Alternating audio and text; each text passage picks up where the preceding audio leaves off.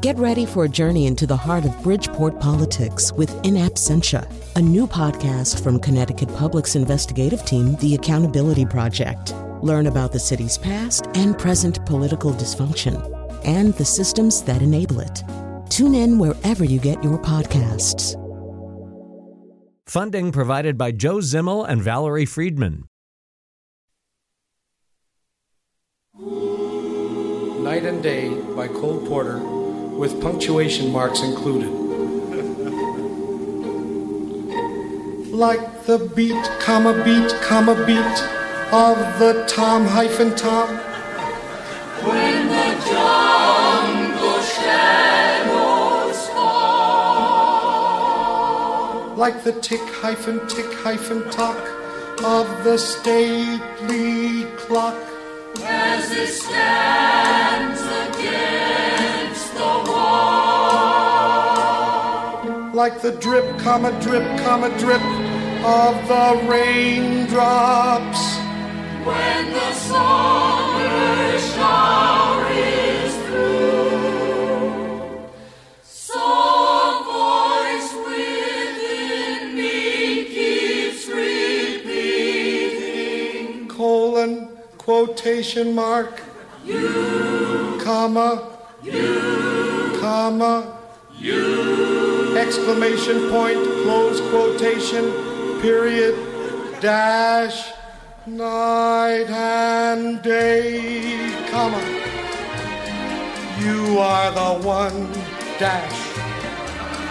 Only you, comma, beneath the moon, comma, and under the sun, semicolon. Whether near to me or far, dot, dot, dot, it's no matter, comma, darling, comma, where you are, dash, I think. You know, actually, for a comedy song, the string charts there are actually really nice. Um, anyway, that's the great Allan Sherman uh, taking punctuation to its comedic extreme. Uh, punctuation, of course, is not meant to be said aloud or sung in songs. It exists mainly on the page or the screen. Uh, and we are here to talk about punctuation today with uh, a group of distinguished panelists uh, and guests and experts and all that kind of stuff. Uh, starting with Claire Koch Starkey, the author of Hyphens and Hashtags, the stories behind the symbols on our keyboard. Uh, also with us uh, are two regular appearers on our show Julia Pistell, founding member of Sea Tea Improv, one of the hosts of the Literary Disco podcast, a producer who freelances actually with this show, and uh, many, many other things. Too many things really to reckon with. And then Raquel Benedict, who claims to be the most dangerous woman in speculative fiction. Who would want to argue with that? Uh, she's also the host of the Rite Gud podcast. That's R I T E G U D podcast. All right, so here we go. Uh, and uh, I think, Claire, if it's okay, uh, I would love to start with you. W- one question that some people might have, people maybe uh, who haven't really spent a lot of time monkeying around with a written word, would be why does punctuation matter? And, and I, I want to also just parenthetically, appropriately, note that it matters enough in your book so that two people actually had a sword fight with short swords over punctuation. So there's an indication right now that right there that punctuation matters. But but give us some other reasons to think that. It's true. Well, it's pretty serious. I mean, I, I feel like I have to tell you the outcome of the duel, otherwise, you know, Right. you're going to be left hanging. So the duel was over the use of the semicolon, and actually, the guy who favoured the colon won because he injured the semicolon guy in the arm. So, um, like I say, I think it shows that some people take this very seriously indeed. Um, but punctuation matters because before punctuation, um, writing just ran in unending strips of letters with no spaces. And so it was almost impossible to read in your head. Um, you couldn't make sense of the text. You didn't know when to take a breath or uh, when a, a, a point ended or when something was a question or when you were quoting someone. It was just completely confusing. So I think punctuation really developed to help us as readers um, to understand the written word and, and and also to speak it aloud. Yeah, and I think you know to that point, Julia Pistell. I, I think one of the, one of your arguments for punctuation is that uh, that when you read it on the page, it, it is the thing that gives rhythm and cadence, and I think you said music to either prose or poetry.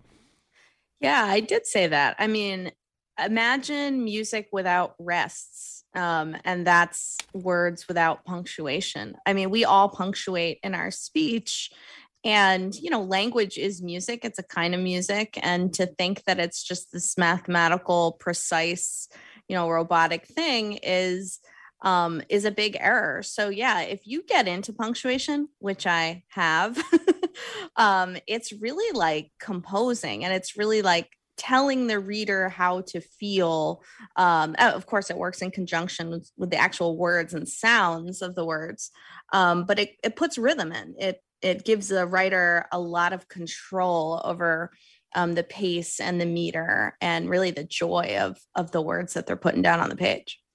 Yeah, and so uh, Raquel, I know less about your overall attitude towards punctuation. Would you describe yourself as a traditionalist or as uh, someone who is constantly advancing punctuation towards some future state that it's not in now?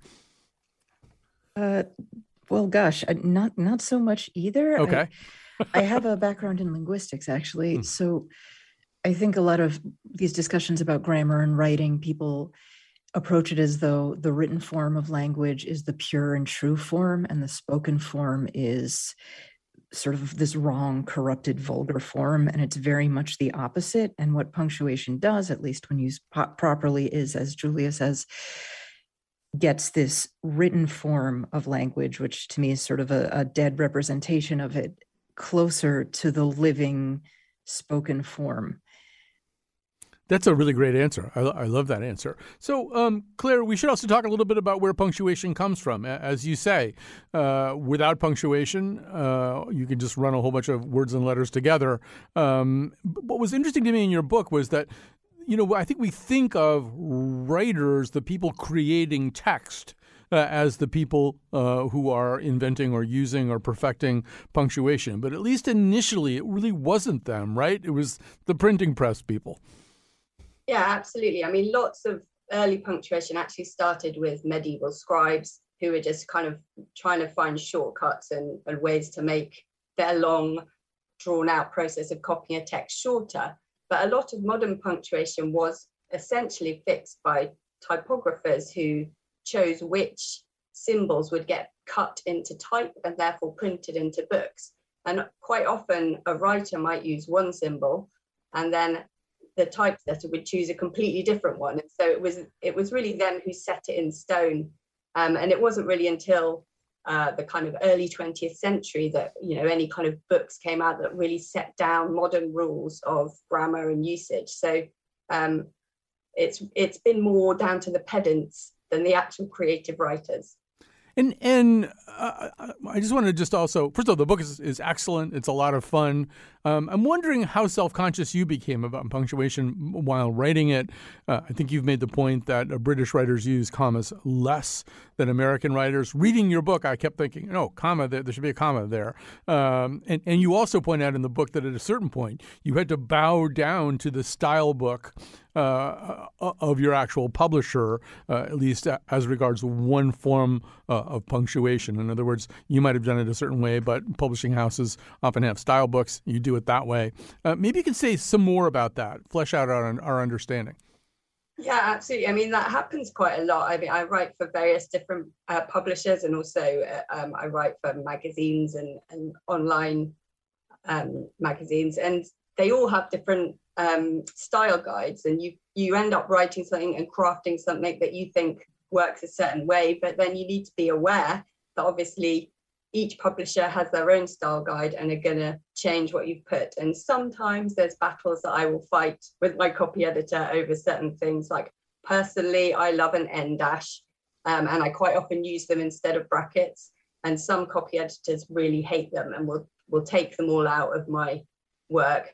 Um, and that's one that I'll always say, could you put the en dashes back in, please? Because I personally really like them. I think they're very elegant on the page. Um, and I think you know, not all style guides agree. And so you'll see that there's a lot of difference, like uh, the, the, the thing that I was referring to in my book that I wasn't allowed to use and was only used once in the whole book is the uh, Oxford comma or serial comma, which is a huge um, issue for lots of people. Very pe- lots of people feel very passionately about it.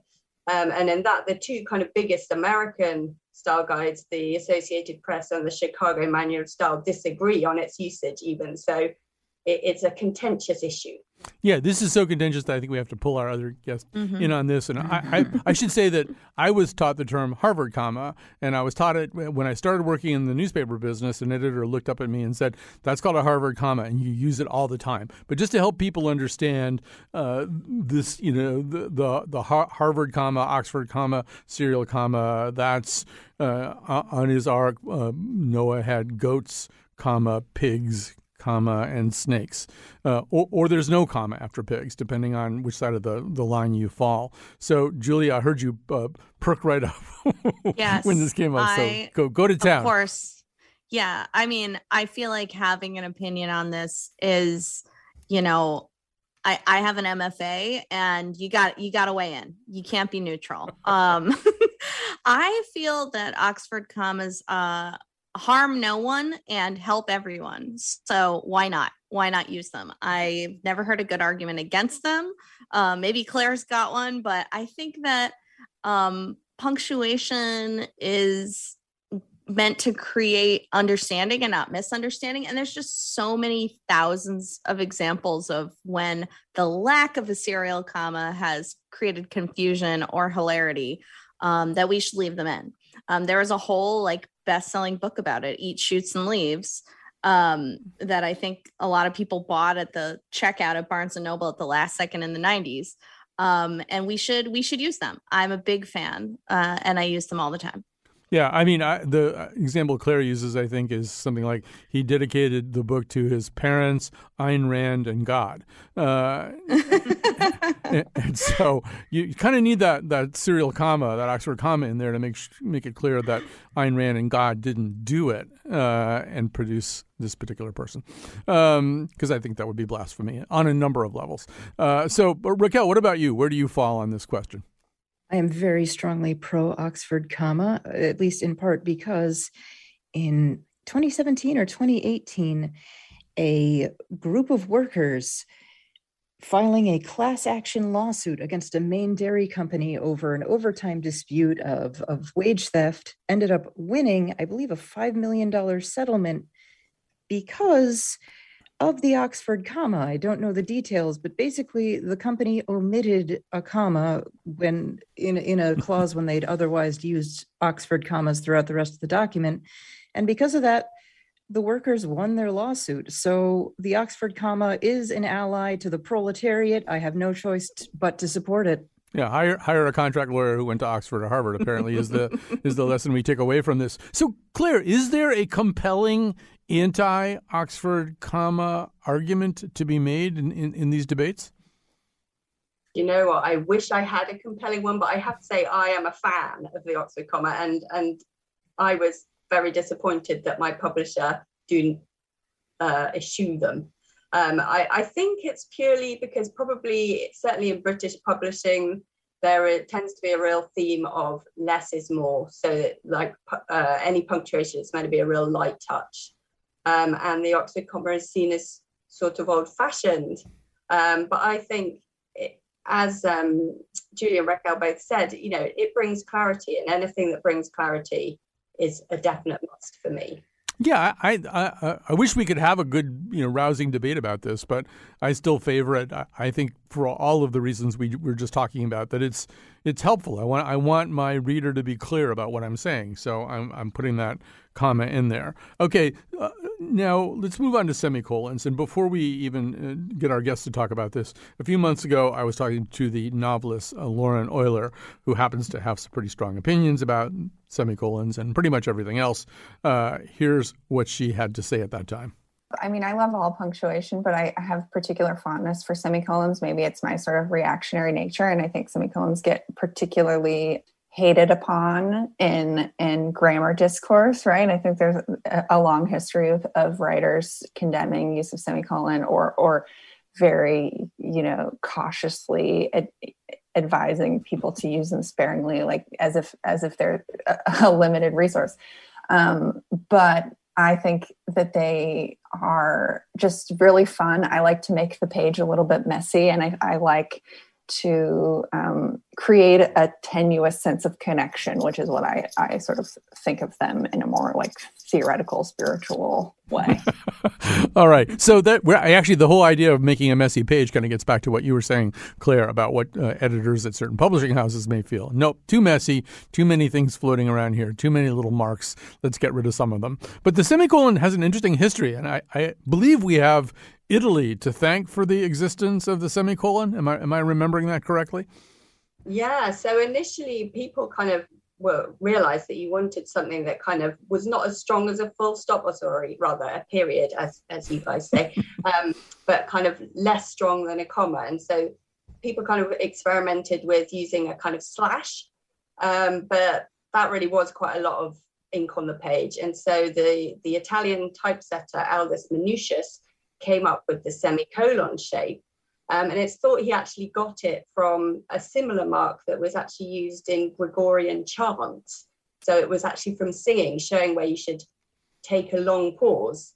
Um, and I really love that about the symbol. It it kind of the, the fact that it comes from monks singing um, and the kind of long pause required when you're chanting. It, it, it's just a really beautiful story. Yes. Can we, Julia, can we agree? First of all, I like semicolons, they're fine. Can we agree that a semicolon, though, can only be properly used between two independent clauses, right? You need two independent clauses that are being, rather than having them being set off by periods or full stops, uh, we're using a semicolon instead. Is that does that Julia? Does it fit your understanding?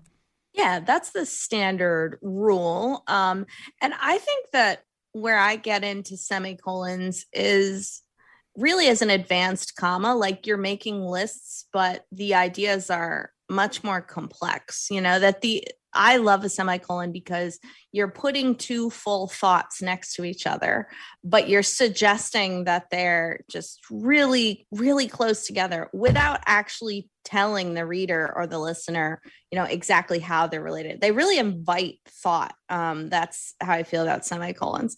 I mean, this is, I mean, we're really nerding out now, but if I see two thoughts um, connected by a semicolon, I'm thinking like, okay, how are they related? How are they? Connected and what do they suggest? It's really such a suggestive little little mark um but yeah you have it has to be a complete thought. It can't be a little a little bitty like apples semicolon oranges semicolon and bananas. At that point just use a comma and right. get over yourself. Um, I, I, want to circle back to a, a very salient and upsetting uh, violation of the premise that you just laid out there. But before that raquel uh, how about you? Are you a radical on this one way or the other madly in love with semicolons. They're beautiful. I love them. They're the perfect non-binary punctuation mark. They're wonderful. I think the prejudice against them comes from college writing instructors whose students overuse them because they have because just like the passive voice they think ah this is how academics write right that, that that's how you sound smart so i'm going to put as many of these in my paper as possible and writing instructors see too many of them and get sick of them and just say no i don't want to see any of these anymore when when that's not really the way i, I think you ought to teach. It, it's better to sort of explain the subtleties of how they're used properly and when they're used properly instead of just declaring war against them in this complete way so, um, Claire, one of the things that I hadn't known about until I, I read the book was uh, that the semicolons are now also used kind of as a metaphor for keeping on, for continuing, for not putting a full stop at the end of both a sentence and a life. There's something called the Semicolon Project. Tell us about that. Yeah, it, it's kind of developed uh, in the early 2000s, and, and people started to use the semicolon as a symbol of kind of choosing not to end your sentence. So it was kind of showing that you were going to continue and move on with your life. So it was a kind of positive anti-suicide message. And some people who had perhaps considered suicide but hadn't got ahead decided to kind of have a semicolon as a tattoo somewhere on their body, just to kind of remind themselves that they were carrying on. I, I think that's a really positive use of punctuation, a, a different way of looking at that's it. Yeah, no, I really like that. Now, here's a weird kind of synchronicity. It's been a week or two of strange synchronicities, but uh, while we were preparing for, for, this show, I was just catching up on my reading. I was reading the cover story in the August edition of Harper's Magazine, uh, and it actually is about whether or not it's possible uh, to use various kinds of metrics and uh, to predict suicides. Uh, and here's the first paragraph of that the story, which just to sort of keep with our theme, I will read as a Gregorian chant. I had heard there was a device in Sweden that could read your palm and tell you whether or not you would kill yourself. Second sentence. I, I wanted to try it, semicolon, among other reasons, so that I could find out whether or not I would kill myself. Well, to me, that's an abuse of the semicolon. I wanted to try it, semicolon among other reasons, so that I could find out whether or not I could kill myself. I mean, Julia, I feel like that violates the one rule about semicolons, right? They have to connect two independent clauses. Yeah, I I see what you're saying. I see what you're saying there. I'd love to look at it um, and see how I feel reading it, though. I mean, you clearly felt horrified. So I'll have to take your word at that. well, no, I think that speaks to your tremendous judicial temperament. Uh, but and... I think that an em dash would have. That's what I would have used. Yeah. And I've only known Claire for 20 minutes, but I think she would do the same thing. Yeah. em dashes are, they're so magical. And I think that em dashes are actually the closest, uh, or in our speech now, in our speech here in the 21st century, we all use a lot of em dashes. I just used one trying to get that thought out. Uh, and so, yeah, I think maybe it, we love semicolons, but maybe it's less of a semicolon time right now. Maybe it's less of a nuanced time right now and more we're trying to stutter our thoughts out and interrupt ourselves um, and hold multiple things to be true while still propelling forward in time. So, yeah, let's give that guy an em dash right. and hope he's okay. Um, so nobody can concentrate long enough to have two complete independent thoughts and connect them with a semicolon. Uh, yeah, that's my that's my working theory. What do you think? I love it. I love it. It just works for me. Okay, uh, we have just a little bit of time left in this segment, but I, I think we would be remiss if we did not talk about apostrophes and specifically about apostrophe abuse. And and Claire, to your point about the semicolon project tattoos, I was able to find on the internet today a picture of a tattooed arm, and, and this tattoo, which is very beautiful and ornate, uh, has uh, the, the the legend "Losers sometimes win," but it's L O S E R apostrophe S losers oh. sometimes win. So here's here's someone who has tattooed a punctuation mistake onto his arm more or less permanently. But but say a little bit about the apostrophe, what it's supposed to do, and why this kind of thing seems to be happening so much. I have such mixed feelings about the apostrophe, honestly, because I do find it, I think it's irrational, it's irksome, it's annoying. And yet, when I see one used in the wrong way, I become enraged. So, um, I, I, mean, I, I just think because it, it, it, developed in such a weird way, it just came from um, trying to show where a, a letter was missing from of the original Latin. And then it wasn't until the kind of 17th century that it began also showing possession. Um, I think people just have been confused about what the apostrophe is for. And it doesn't help that, you know, uh, street names and company signs have started taking off their apostrophes. So I think people are just becoming less and less used to how to use it properly. Yeah, and I don't know, Raquel, should we just give up? I mean, you, how many times are you going to drive past a sign that says night crawlers R apostrophe S before you just think, okay, just go ahead, do it the way you want to do it? I mean, maybe the my understanding is that apostrophes were sort of artificially smashed into the English language. The the possessive for a long time in English, that S didn't have an apostrophe before. It comes from the German genitive case from from our older, more Germanic style language. So I guess people started my my understanding is that we started using the apostrophe based on this strange idea that the possessive S was an abbreviation, like the idea that John's apostrophe s hat came from John his hat, but that's just not where it actually comes from. It, it, it's this bizarre misunderstanding and a desire to shove Latin rules into a Germanic language where they they do not belong. So as as much as I cringe when I see a misused apostrophe, if they completely went away, I would not grieve. okay. Well, maybe we'll have to end it there. I'm sure listeners and readers uh, will have their own thoughts about all of this. By the way, you can always email me about this. Uh, uh, my email is colin at ctpublic.org. I would love to hear from you. Uh, this is the kind of show that elicits those sorts of reactions. All three of our wonderful guests will be back. We're going to talk after the break about, well, other things punctuational.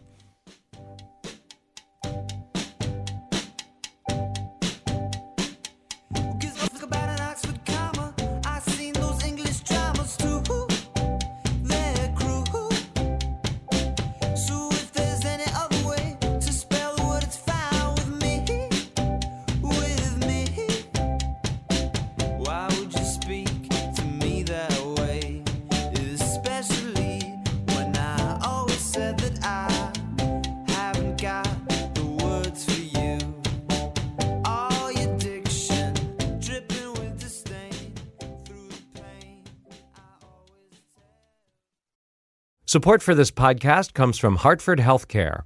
Elevating Health is funded by Hartford Healthcare. ECMO is a leading edge, life saving treatment for patients with cardiac or respiratory failure. Dr. Jason Gluck, director of the Mechanical Circulatory Support Program and Emergency Cardiac Care at Hartford Hospital, explains what it is. So ECMO stands for extracorporeal membrane oxygenation, outside the body oxygenation of blood. It's a life support technique that's used by highly sophisticated medical systems for patients with severe heart or lung failure. The technique involves removing blood from the body, oxygenating it, and then returning it back. ECMO procedures happen in the ICU, but not all hospitals are equipped with the necessary technology and staff. Dr. Gluck describes Hartford Hospital's ECMO Go team. So ECMO is considered when treatments have failed. And in our center, with a special ECMO on the go team, we'll actually take that technology to their hospital and help them out there if they need to to stabilize the patient and then bring them back to heart for recovery. For more information, go to ctpublic.org slash elevating health. Well, see right here, you wrote Myra had the baby, but you didn't use an exclamation point. So? So it's, yeah, it's nothing. Forget it, forget it. You know, I just found it curious. Wait, what's so curious about it?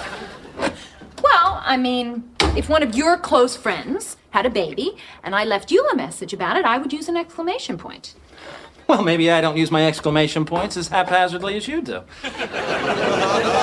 You don't think that someone having a baby warrants an exclamation point? Hey, look, I just jotted down the message.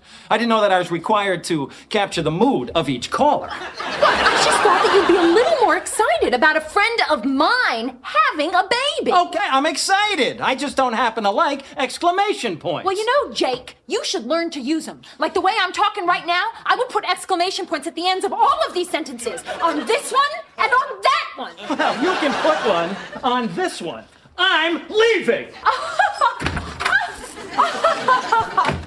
So there, from Seinfeld, is an example of how much trouble we can get into over something like exclamation points. We're doing a show uh, about punctuation, uh, and here with us is Claire Cock-Starkey, the author of Hyphens and Hashtags: The Stories Behind the Symbols on Our Keyboard, and then two of our favorite writers and radio guests, Julia Pistell and Raquel Benedict, are also with us uh, to talk about all this. So. Um, boy, Claire, there's so many ways that we can get into this. Although I do love the idea that you the, the, uh, of there being this person named uh, Ben Blatt. Uh, who has a book called Nabok- Nabokov's favorite word is mauve, where he actually he kept score, right? He actually went in and looked at who uses exclamation points and how often. What kinds of things did that research turn up? Yeah, so he he uncovered that um, some writers really love the exclamation mark, which is unsurprising. And he used um, kind of proper data analysis to really get into there and look at texts and see who used the exclamation point loads and who didn't. And he didn't just talk about exclamation points, he also talked about all sorts of punctuation and words that writers use. I think it's a really interesting way to look at how the kind of usage of punctuation has changed over the years and how different writers use different points to kind of um, make their writing more flourishing. so uh, just you know, just to help people, uh, Blatt reveals that uh, in Jane Austen's six novels, she utilizes the exclamation point at a rate of 449 per 100,000 words. James Joyce, by contrast, manages to use the exclamation mark 1,105 times per 100,000 words, so uh, more, considerably more than double the rate of Jane Austen.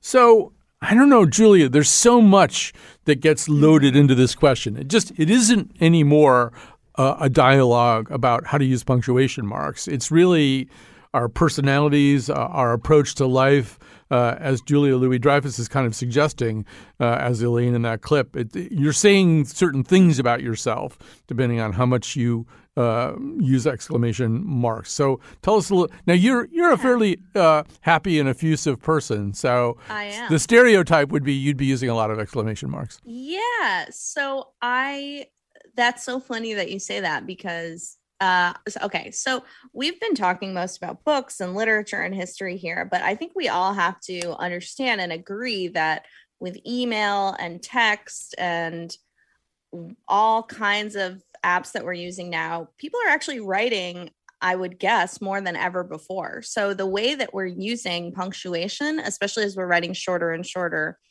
amounts, is really, really important. And um, I think I'm I, I got to toot my own horn. I think I'm a really good emailer and a pretty good texter. Um, and exclamation points, they do make their way in because I'm trying to use my voice, my real, authentic voice and anyone who knows me or who's heard me on my podcast or the show you know like i speak in exclamation points. You would put them in after a lot of things that i say.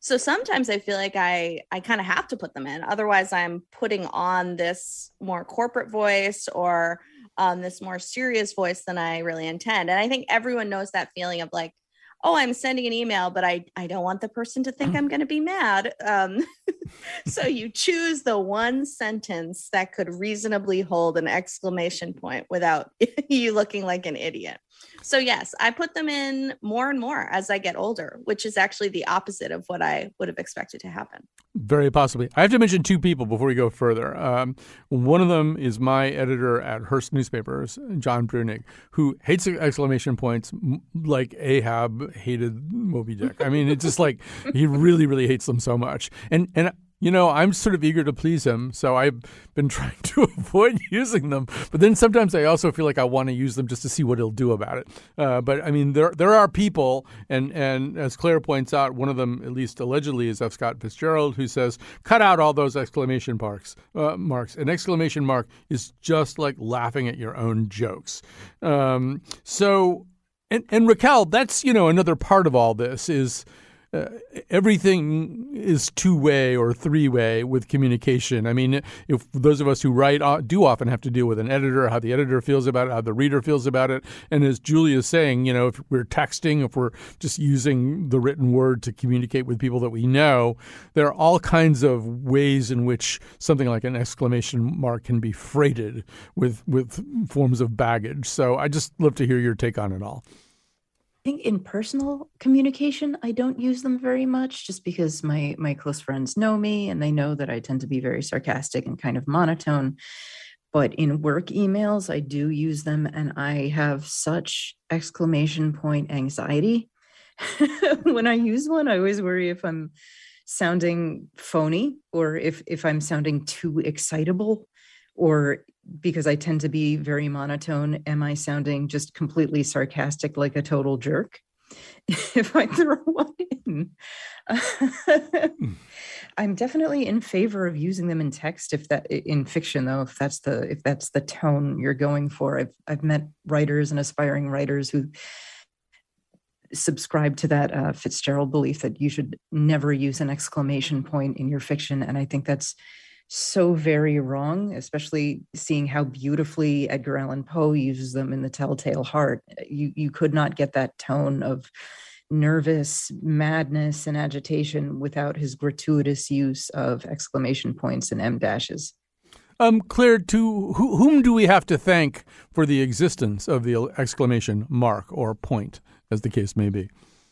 There's some debate as to how they originated, but it is thought that it was possibly due, due to um, medieval scribes who, when they were writing up uh, scripture, they would want to express joy at the passages that particularly kind of filled their hearts.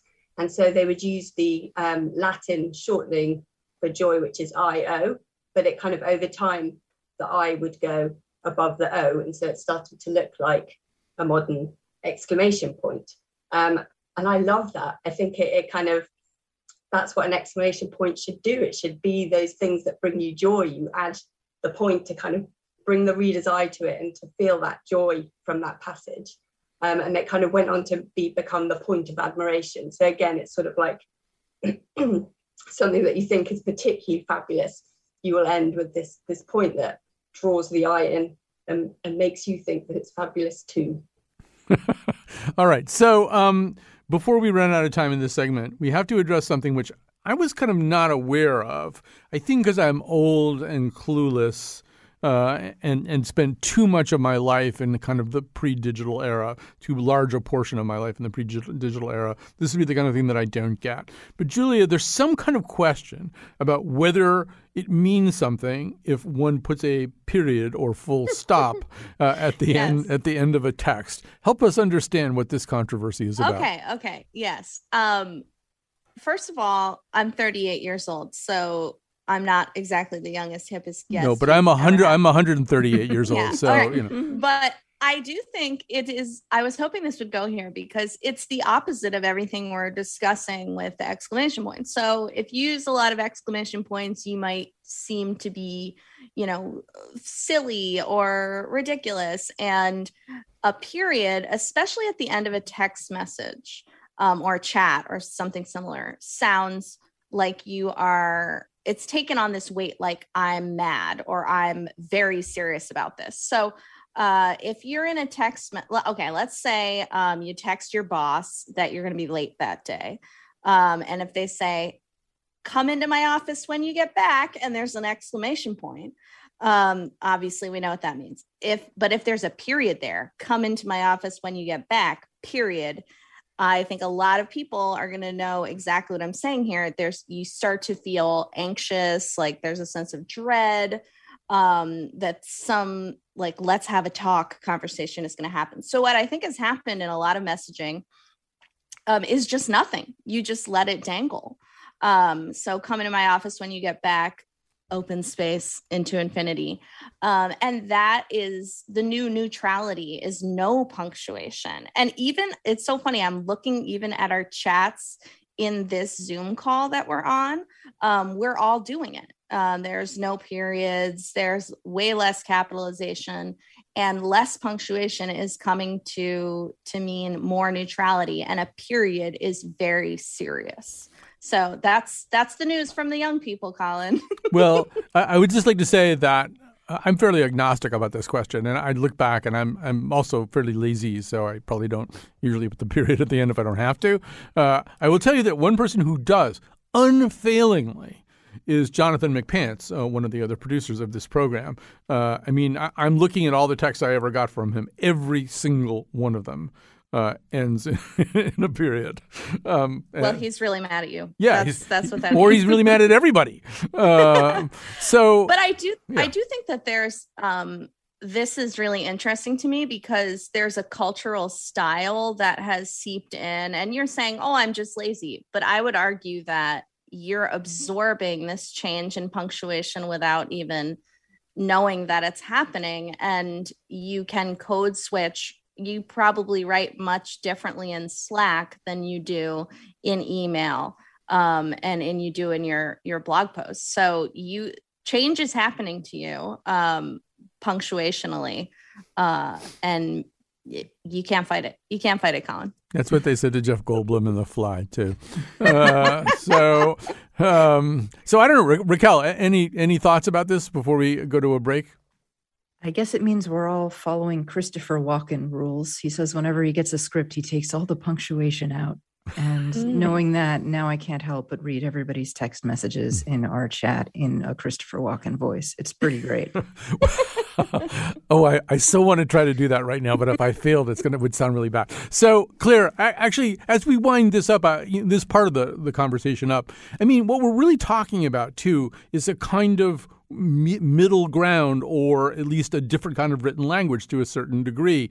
In other words, normal written publishable language or le- the language that used to appear when people wrote letters to one another, you know, had a certain style to which people either adhered or, or didn't, but it was understood to be a written expression. It seems to me that texting and some of the other digital uh, communications that we're talking about are sort of written approximations of spoken word speech. There's a way in which they shouldn't seem too written. They should seem implicitly kind of oral, that some of the informality of oral communication needs to be preserved there. Am I making even the least bit of sense as I say all this?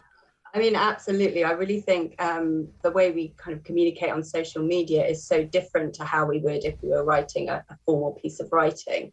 And I think it's that kind of you you feel like you need to add warmth to it or, or perhaps show your sense of humor. And I think that's why emojis have become such a huge thing because it's it's so important to kind of add perhaps more personality than you can in just plain text. And you know, personally, I I'm constantly using emojis, much to the embarrassment of my children because I often use the the wrong ones.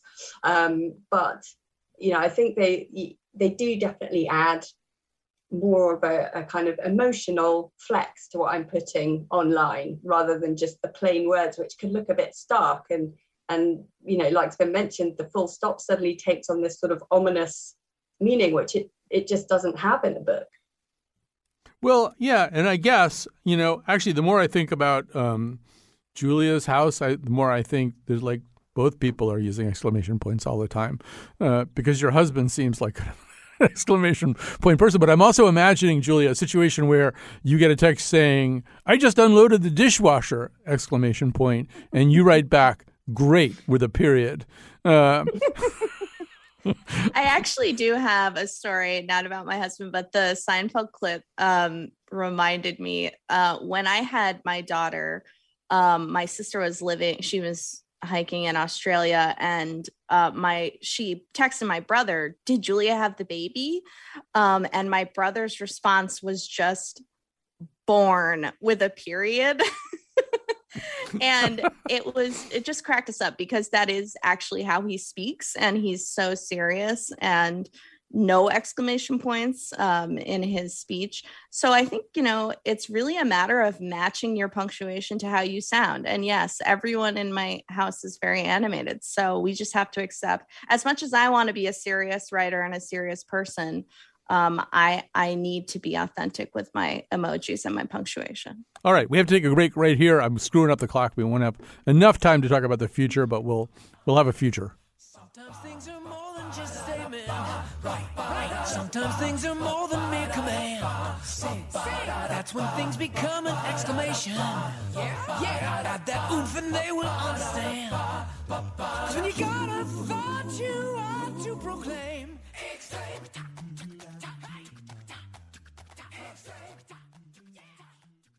All right, so we've been talking. First of all, I, I have to do thank yous to uh, an exclamation point. Uh, thank you to Kat Pastor, our technical producer, who keeps everything humming here uh, in in all the good ways. Uh, and thanks to senior producer uh, Lily Tyson, who put this show together.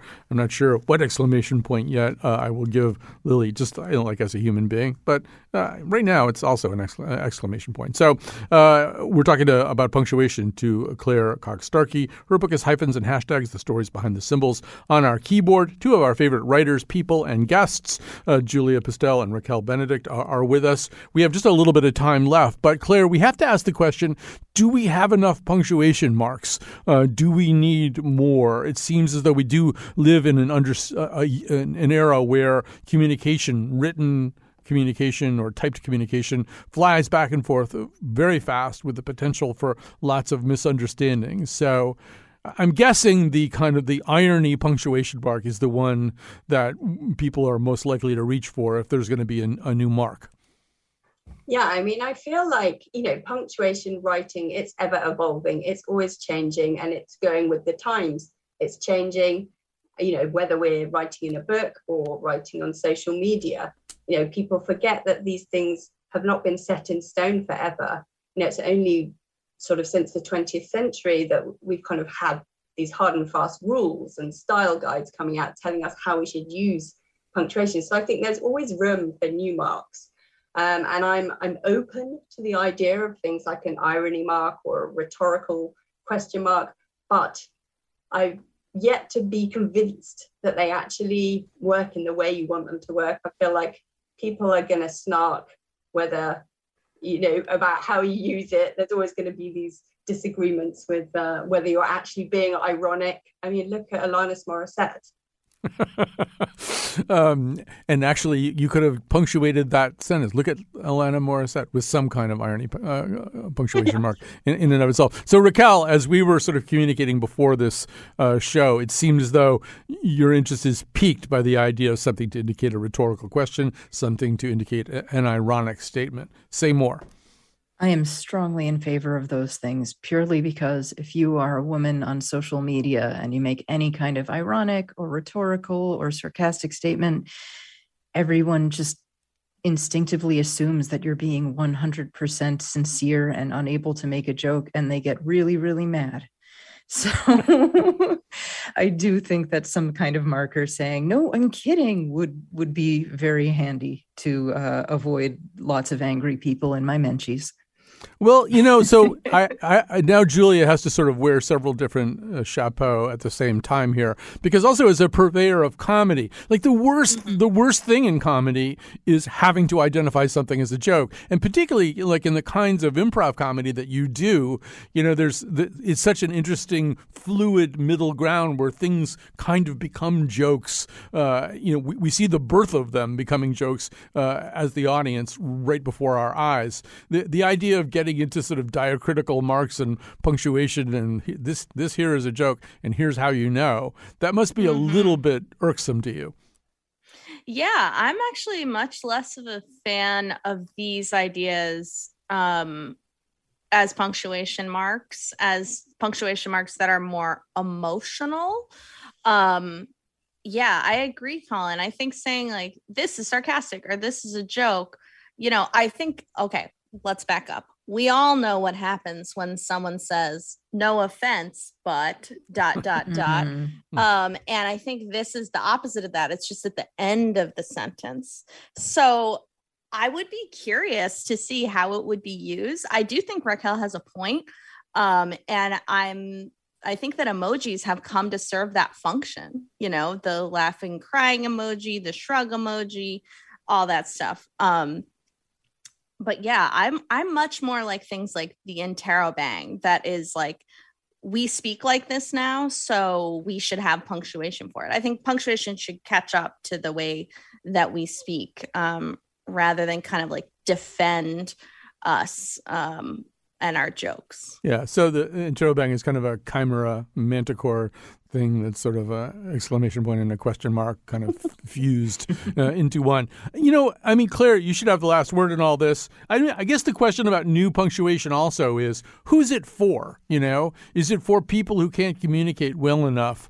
To, to make their intent clear, uh, you know, I mean, who gets to decide? And, and and I think, as you said at the beginning, there probably wouldn't be common agreement on what it meant to use this brand new punctuation mark.